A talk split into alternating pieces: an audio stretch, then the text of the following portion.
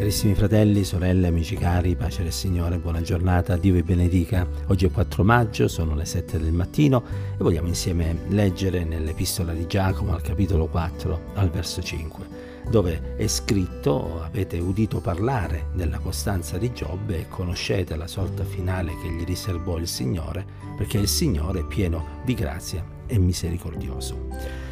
Ehm, una persona anziana che aveva sofferto molto nella vita spesso diceva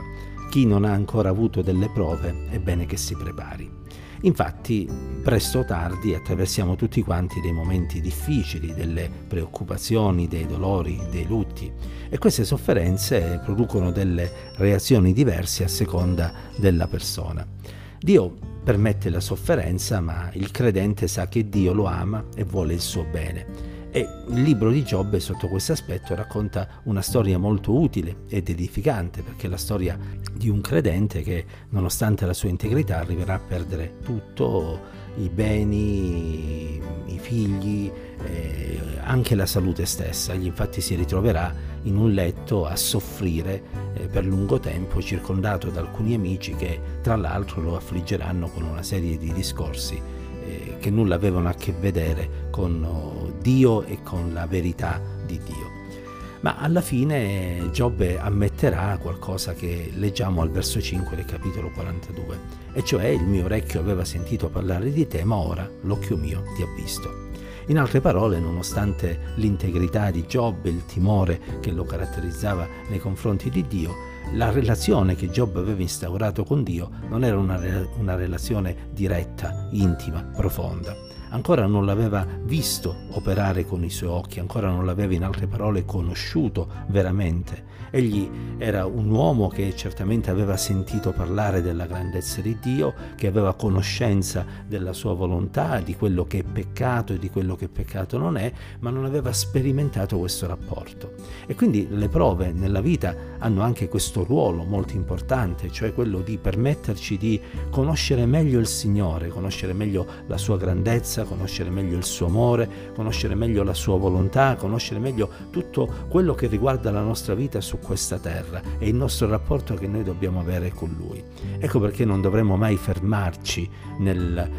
nello sforzarci di conoscere sempre di più il Signore, come dice il profeta Osea. E quando ci troviamo nella difficoltà, non inveiamo contro il Signore ma semplicemente chiediamo al Signore aiuto affinché nella difficoltà noi uno possiamo rimanere fermi, due possiamo realizzare quello che è il suo piano nella nostra vita, tre possiamo continuare ad andare avanti senza fermarci nel servire il Signore e nel fare la sua volontà.